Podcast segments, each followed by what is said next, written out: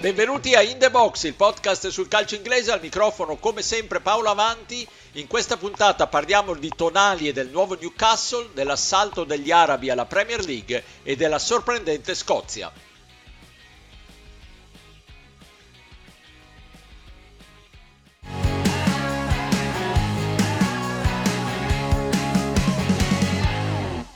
Newcastle and their pursuits of Sandro Tonali. We know that a deal had been 99.9% agreed with AC Milan in a package worth around 55 million pounds. Uh, Tonali is currently actually in Romania with the Italy under 21s. He's the captain of the Italy under 21. So that gives you an indication as to his quality, presence, and leadership skills. Hence why Eddie Howe made him his number one target over the course of this summer. A versatile midfielder that can play as a six or an eight. He'll bring so much to Tyneside, but he won't be on Tyneside for his medical until after the tournament. So, Newcastle fans, this one is not going to be completed anytime soon, of course. It will be after he finishes his under 21 international duty. Come avete sentito da Sky UK, al 99% Sandro Tonali sarà un giocatore del Newcastle. La firma del contratto dovrebbe avvenire a giorni se non a ore e si aspettava la fine dell'europeo under 21 dell'Italia che purtroppo è avvenuta un, in modo un po' prematuro comunque diciamo che è fatta la squadra di Au fa l'ennesimo ottimo acquisto e la Serie A perde l'ennesimo pezzo pregiato ne parliamo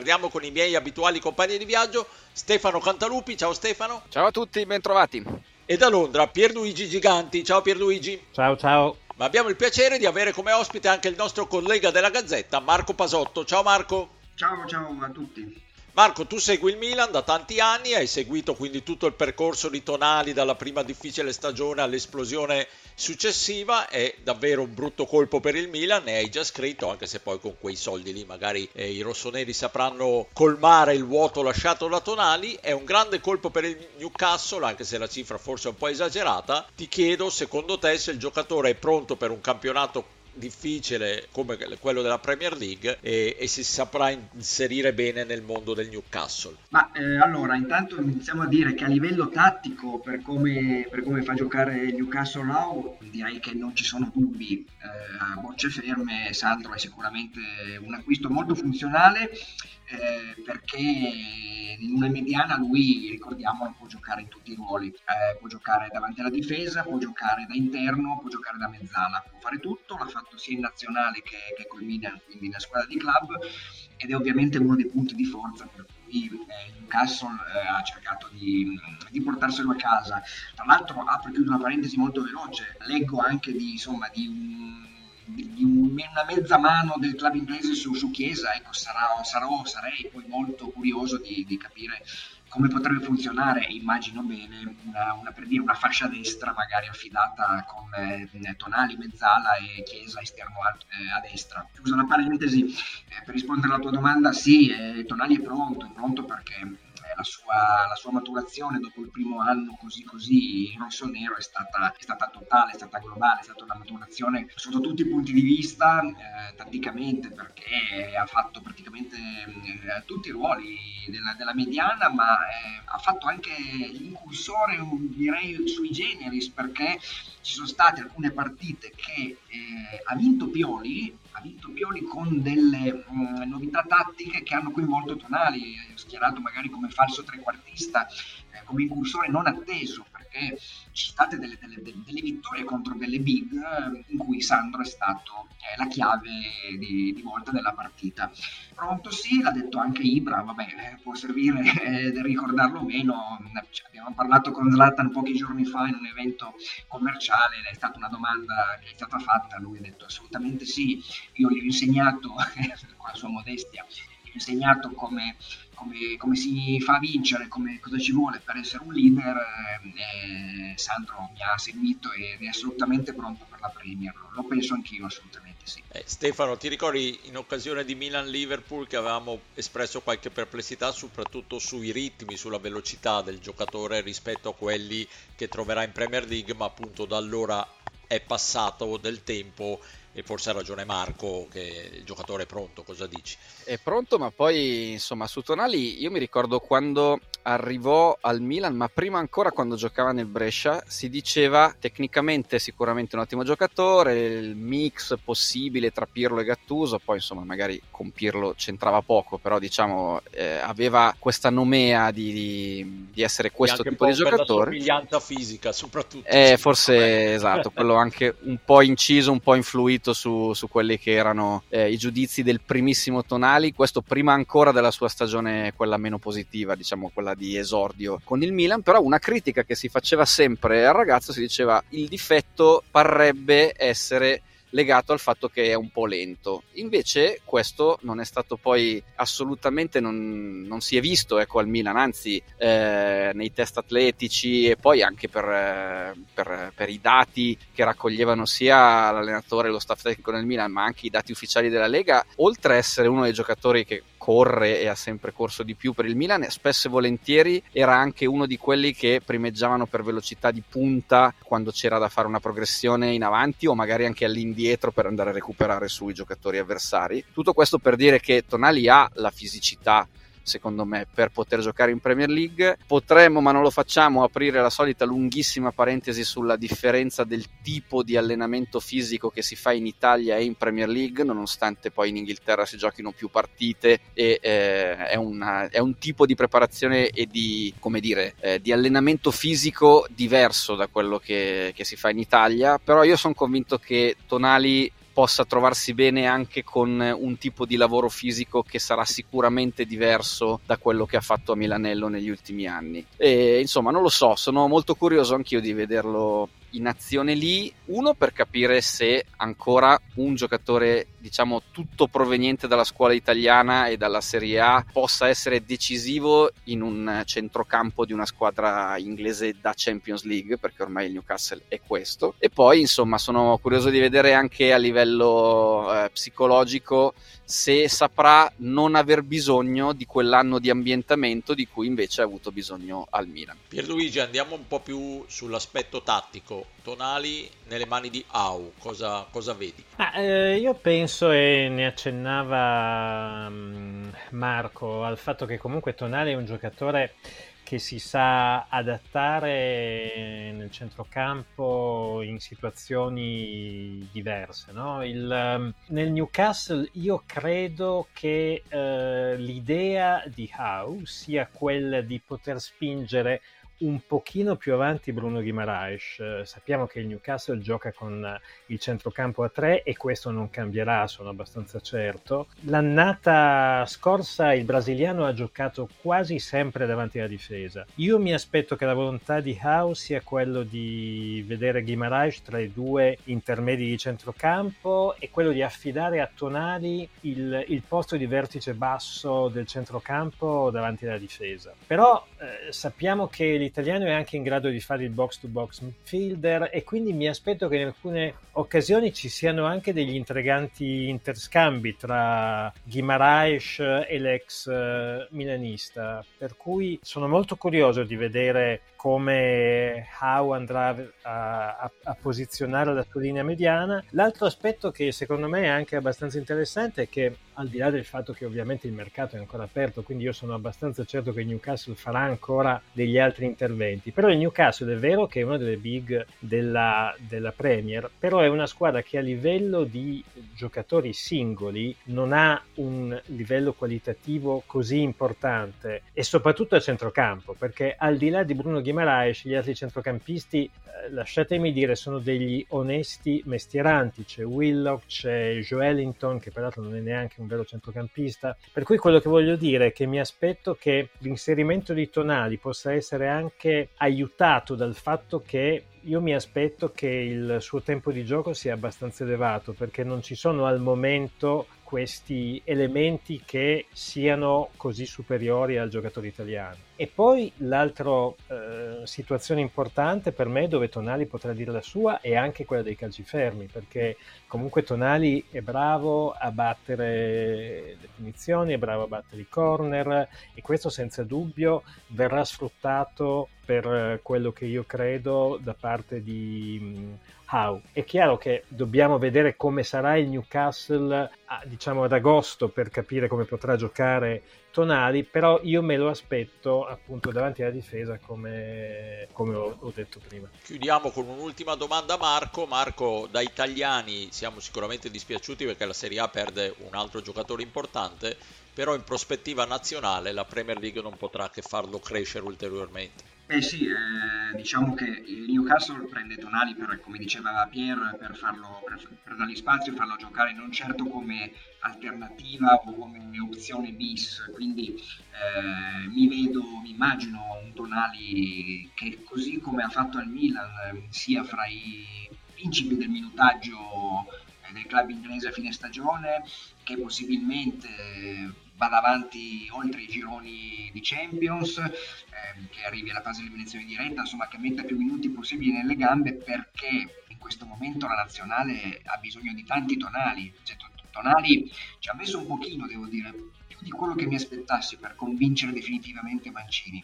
Adesso probabilmente, anzi sicuramente il CT eh, ha capito che è una delle colonne su cui ehm, basarsi imprescindibilmente per poter davvero fare un nuovo corso e abbandonare davvero un passato che è stato da zavorra fino a questo momento. E quindi in questo senso la, la Premier League eh, paga e non sto parlando ovviamente solo in termini economici ma in termini di rendimento sportivo è la vetrina è la più bella che c'è in Europa e quindi Tonali è destinato assolutamente a essere una colonna del, dell'Italia de, del prossimo, dei prossimi anni ma per i prossimi anni intendo non solo i primissimi primissime manifestazioni che arriveranno, ma anche eh, insomma Tonali davanti a sé 10 anni, 15 anni d'Italia, adesso magari 15 no, ma 10 anni d'Italia sicuro ad alto livello, continuando, continuando su questa falsa riga.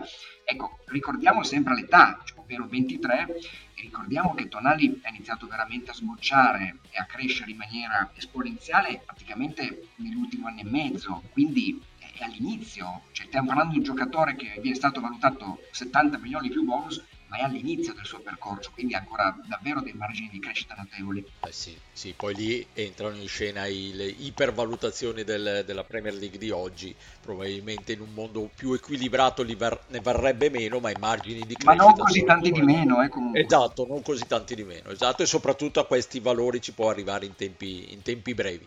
Eh, bene, Ringraziamo Marco Pasotto per il suo contributo e ti inviteremo presto quando un altro milanista andrà in Premier League. Vediamo, prima bisogna fare un passaggio per cosa ne pensa Gerry Cardinale su questo. Esatto. Per quest'anno credo che qua sì, anche ne approfitto del tuo, del tuo assist, allora da, da, poi magari verrò smentito dopo domani, ma mh, mm, insomma da quello che stanno facendoci capire con molta forza da, da via Aldo Rossi big non escono più quest'anno, quindi se qualcuno va in Premier eh, non sarà un giocatore di prima fascia. No, no, Ergo, no. dubito che ci siano altri giocatori che andranno in Premier. No, infatti, infatti. Beh, meglio così, dai, meglio così. Grazie Marco. A voi, alla prossima.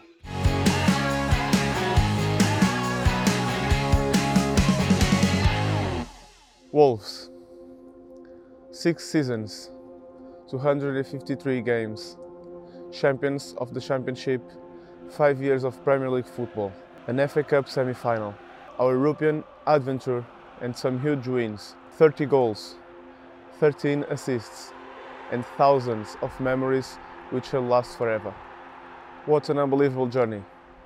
I've worked with so many great people along the way. L'audio che avete sentito è quello di Ruben Neves, il messaggio d'addio del giocatore del Wolverhampton dopo sei anni di permanenza al Molinò.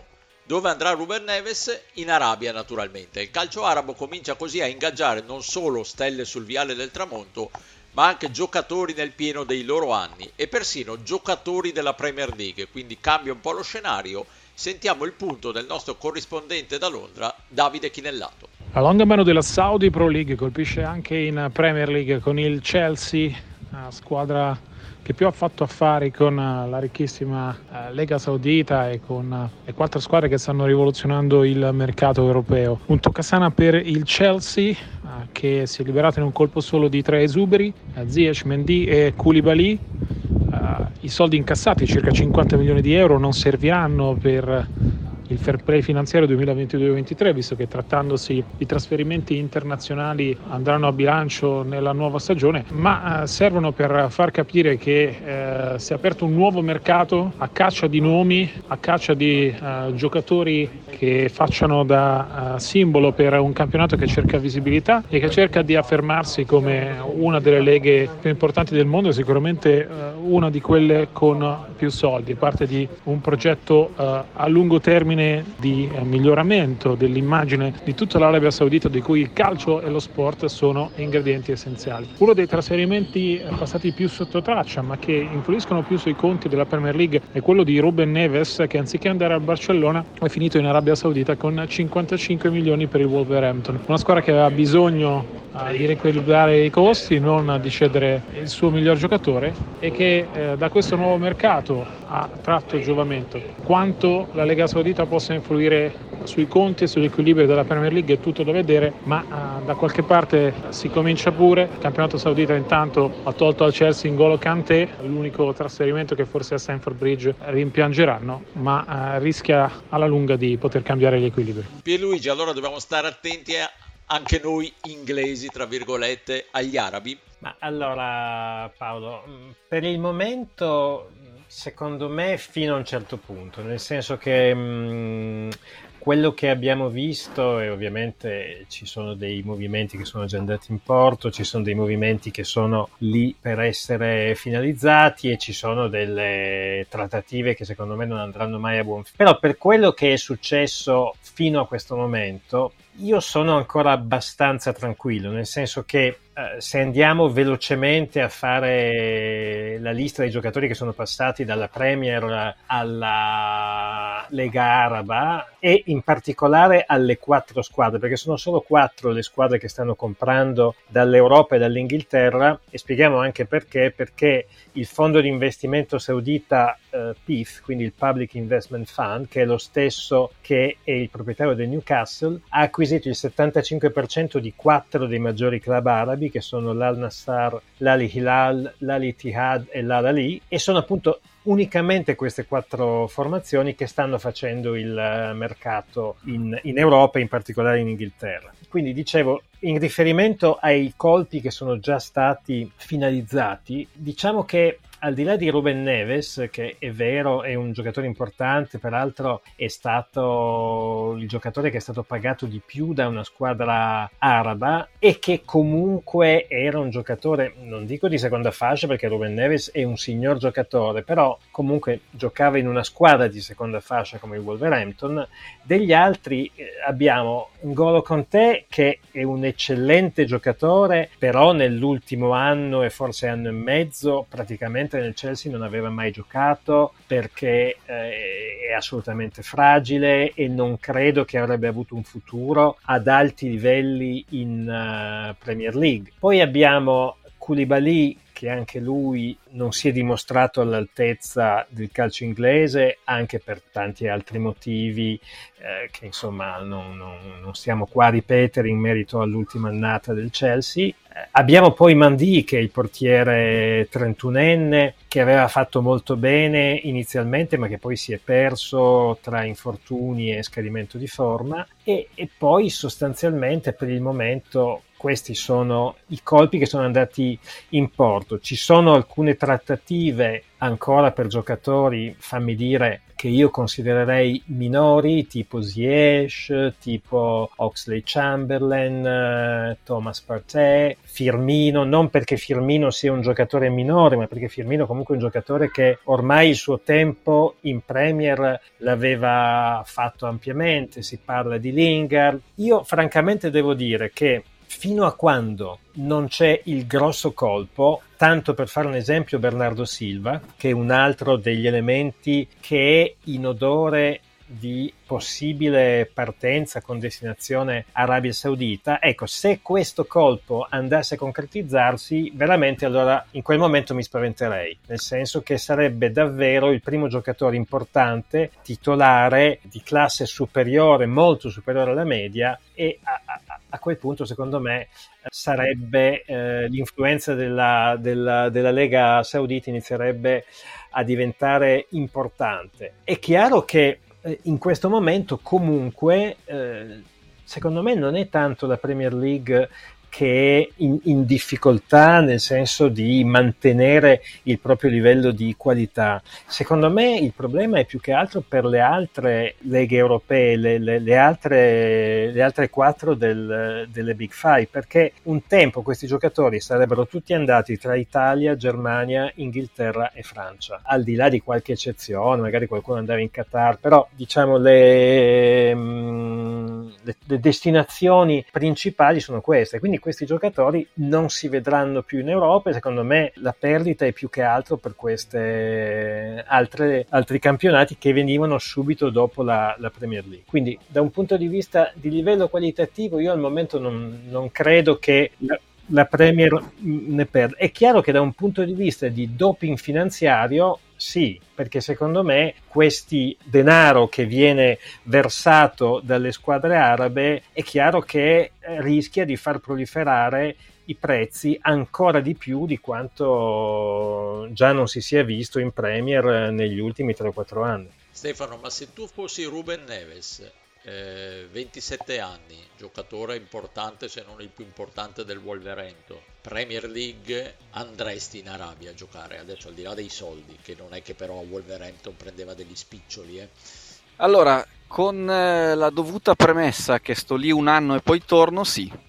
Ecco. Quello potrebbe essere il, il compromesso, uno o due anni, insomma, nel senso se posso ancora costruirmi un finale di carriera nel calcio di più alto livello, probabilmente perché no, un anno lo faccio, poi torno indietro, insomma, come altri giocatori hanno fatto ai tempi della Cina, perché poi i cinesi fino a poco tempo fa stavano cercando di fare un po' quello che i sauditi eh, stanno facendo adesso, cioè di passare dal giocatore eh, fortissimo ma bollito, passatemi il termine, nel senso di fine carriera e eh, il classico giocatore che ai microfoni ti dice che aveva voglia di fare un'esperienza diversa, ecco che vuol dire che sostanzialmente aveva smesso l'anno prima, però andava a, a, monetizzare un po' l'ultimo spicchio di carriera. I cinesi avevano già cercato di fare questo passo, mi ricordo eh, quando presero Oscar del Chelsea, giocatore che aveva ancora ben meno di 30 anni, poteva essere eh, un po' paragonato a Ruben Neves, ma addirittura parliamo di un giocatore che giocava in una squadra anche più altisonante del Wolverhampton. Poi da quando è finito un po' il, l'appoggio anche dello Stato indiretto ovviamente al campionato cinese, ai club cinesi e a chi investiva eh, nel calcio da parte dei cinesi, questo si è,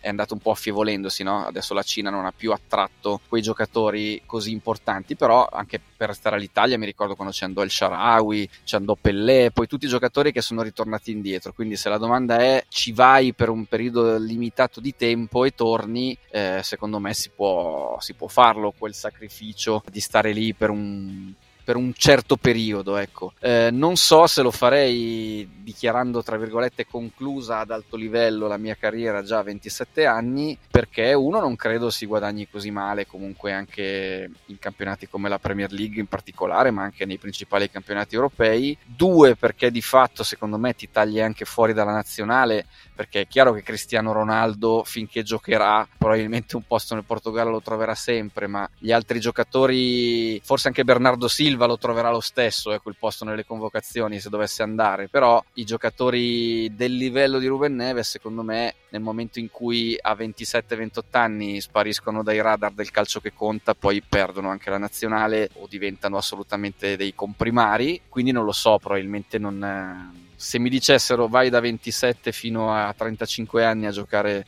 in Medio Oriente o in campionati non competitivi, probabilmente non lo farei.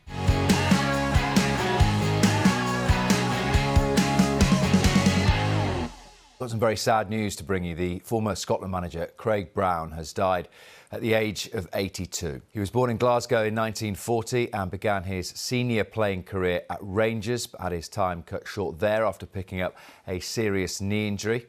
He moved to Dundee, then managed by the great Bob Shankly, and despite having had surgery on that knee, returned to win the Scottish League title in 1962 before a move to Falkirk, where he made his final appearance as a player five years later. Brown moved into coaching and, after a spell as assistant at Motherwell, became a manager in his own right in 1977. He took charge of Clyde and went on to win two second division titles. Brown also enjoyed spells at Motherwell, Aberdeen, and Preston North End, but it's his time with the Scottish national sides that he is best remembered for. He led the under 16s to the World Cup final in 1989 and no one has taken charge of the senior men's side more often than Brown. He guided the country to Euro 96 and the World Cup two years later in France. That was the final time that Scotland have appeared at the World Cup.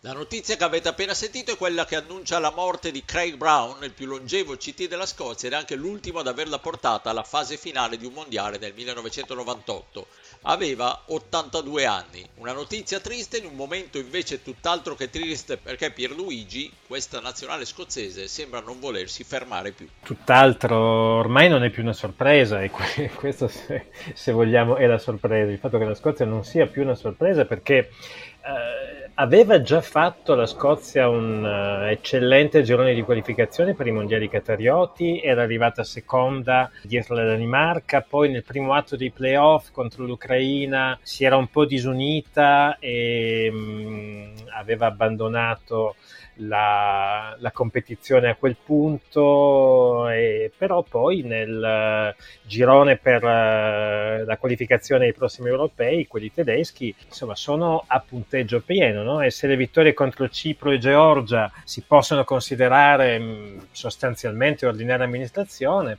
però il 2-1 esterno alla Norvegia e il 2-0 casalingo con la Spagna sono invece dei risultati di tutto rispetto, tant'è che nella vituperata classifica FIFA per squadre nazionali sono saliti al trentesimo posto. Ora, qui secondo me c'è da dire che Clark sta facendo un ottimo lavoro, però non dimentichiamo che lui può contare su un nucleo di giocatori che finalmente è di qualità, è di qualità importante, perché Solo per citare alcuni elementi, parliamo di Robertson, parliamo di McTominay, parliamo di Tierney, McGinn dell'Aston Villa, Gilmour del Brighton, che non sono soltanto ottimi elementi, ma hanno anche la fortuna di potersi avvalere nei propri club dei consigli di tecnici superiori alla media, no? È inutile che vi dica chi, chi sono, no? Klopp, Ten Hag, Arteta e così via. E poi l'altra cosa che mi ha colpito è che uh, sia, sia tra i giocatori, sia nello staff tecnico, ci sono anche degli elementi che hanno un'esperienza internazionale abbastanza importante, nel senso che ormai il giocatore scozzese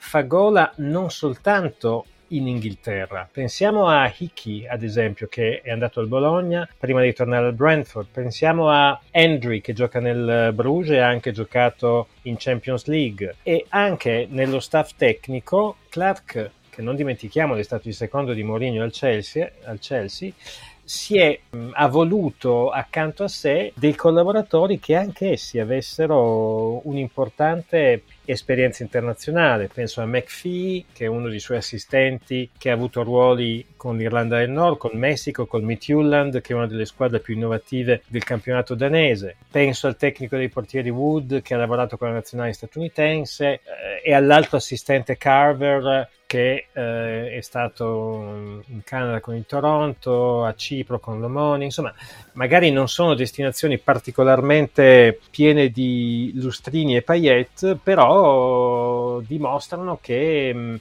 la Scozia non è più solo figlia dell'ambiente britannico, ma si è molto aperta. Quello che manca, secondo me, ed è un, uh, una, una carenza importante perché la Scozia possa diventare veramente un, uh, riconosciuta a livello europeo e una punta di livello internazionale. Attualmente c'è Lyndon Dykes del QPR che un buon mesteriante, ma francamente nulla di più, segna a livello di championship, ma non è chiaramente un giocatore che può condurre l'attacco degli scozzesi, infatti tanti gol arrivano anche dal centrocampo o dalle fasce. Però insomma se riuscissero a, a trovare un, un buon giocatore, magari dalle giovanili delle nazionali scozzesi, che peraltro stanno andando anche abbastanza bene, allora probabilmente si potrebbe veramente parlare di Scozia come di nuovo una forza importante, eh, nella, almeno in ambito europeo. Ecco Stefano, eh, stavolta però una nazionale di successo non significa movimento che sta rinascendo perché ne parlavamo anche qualche puntata fa commentando il treble del Celtic, a livello di club il calcio scozzese è messo abbastanza male, quindi l'elite vai, che va in nazionale tanto di cappello, come ci ha spiegato Pierluigi, poi sotto la Sco- dietro la Scozia nazionale il nulla mi sa. Sì, stride un po' questo contrasto, però io sono dell'idea che eh, in Scozia stiano crescendo in maniera abbastanza, come dire, non omogenea la qualità media dei giocatori e la qualità media del, del calcio che si gioca in quella, in quella, parte di Gran Bretagna, insomma. Ed è anche per quello che ha detto Pierluigi, cioè probabilmente molti giocatori e lo stesso commissario tecnico, che è vero che non ha eh, grandissime esperienze di panchina perché eh, ha allenato Reading, ha allenato il Kilmarnock, il West Bromwich, queste squadre qui, ma comunque insomma eh, essere accanto a Mourinho qualche cosa ti insegna sicuramente. Come diceva appunto Pierluigi, ci sono giocatori che stanno attingendo anche dal loro allenatore di club alcune conoscenze importanti che magari poi riescono a tradurre anche in campo. Però ecco, al di là di questi giocatori, perché alcuni sono veramente giocatori di livello internazionale, probabilmente il modello di calcio che si gioca in Scozia non è cresciuto di pari passo e c'è questa differenza che insomma è, è abbastanza stride, insomma, è qualcosa che non, non, ha molto senso vedendo la differenza dei risultati. Dopodiché io sono convinto che, come già avveniva per esempio per l'Irlanda del Nord all'Europeo 2016 o comunque diciamo nella parte di anni che vanno dal 2015 al 2020, eh, se c'è qualche giocatore buono e la Scozia ne ha di più di quelli che aveva l'Irlanda del Nord in quella squadra lì, in nazionale è più facile secondo me trovare una quadratura. Poi vabbè, alcune partite come quella contro la Spagna magari vanno bene anche perché girano bene un paio di cose nonostante tu abbia possesso palla infinitamente inferiore agli altri. È vero che il possesso palla poi non è che determina chi vince o chi perde però insomma non sono sicuro che se si rigioca 20 volte quella partita vince la Scozia 11 volte ecco per essere chiari. E anche la partita con la Norvegia eh, sembrava persa fino a 5 dalla fine, poi si ribalta improvvisamente nel finale. Questo nelle annate storte stai tranquillo che non ti succede, perché quella partita lì probabilmente finisce che perdi 1-0 invece di fare un 1-2 che poi galvanizza tutto l'ambiente scozzese per, per tutto un anno intero, insomma. Quindi al di là di un pizzico di buona sorte, che però è buona sorte che tu ti vai a cercare con la convinzione, con la eh, consapevolezza che sei finalmente diventato un gruppo in grado di competere anche con le squadre più forti, le nazionali più forti d'Europa senza sfigurare. Sei una squadra che se gioca contro l'Inghilterra se la gioca, tanto per dirne una, cioè non, non rischia di prendere la, l'imbarcata contro l'Inghilterra che magari poi somatizzi per i due anni successivi. In nazionale secondo me è più facile riuscire a creare quel gruppo che è figlio anche del fatto che poi era arrivata la qualificazione europea, insomma si era cementato anche sulla base dei risultati. E a livello di club, eh, non so, avevano intrapreso la strada giusta forse con Gerrard ai Rangers nel momento in cui sembrava arrivare anche con la figura di allenatore, forse più che con Van Bronckhorst ancora, ma con, con Gerrard in particolare sembravano pronti a modernizzarsi e fare quel salto, farlo i Rangers, che poi avrebbe tirato su anche il Celtic, magari di, di, di rincorsa, diciamo di, di, di reazione e, avrebbe, e di cui avrebbe beneficiato un po' tutto il movimento. Andato via Gerrard e ripreso il dominio del Celtic con tutto il rispetto per il lavoro che ha fatto Poste Postecoglou che comunque per carità ha vinto un sacco di titoli, non lo so, ho l'impressione che siano rimasti un gradino sotto quello che serve per arrivare terzi nel girone di Champions League con possibilità addirittura di arrivare secondi e passare, invece qui si tende ad arrivare quarti e non riuscire neanche a giocarsi la qualificazione del, dell'Europa League. Eh sì, eh sì, in effetti. Vediamo, perché se il lavoro a livello giovanile va avanti bene come sta andando, probabilmente anche lo scenario a livello di club potrà cambiare, però insomma è difficile perché comunque ti scontri anche con realtà molto più più ricche, più internazionali. Comunque, intanto, applausi alla nazionale. Noi vi diamo appuntamento alla prossima puntata del nostro podcast. Un saluto a Stefano Cantalupi. Ciao Stefano, grazie. Ciao a tutti, ciao a tutti, alla prossima. E un saluto al londinese Pierluigi Giganti. Ciao Pierluigi. Alla settimana prossima, ciao.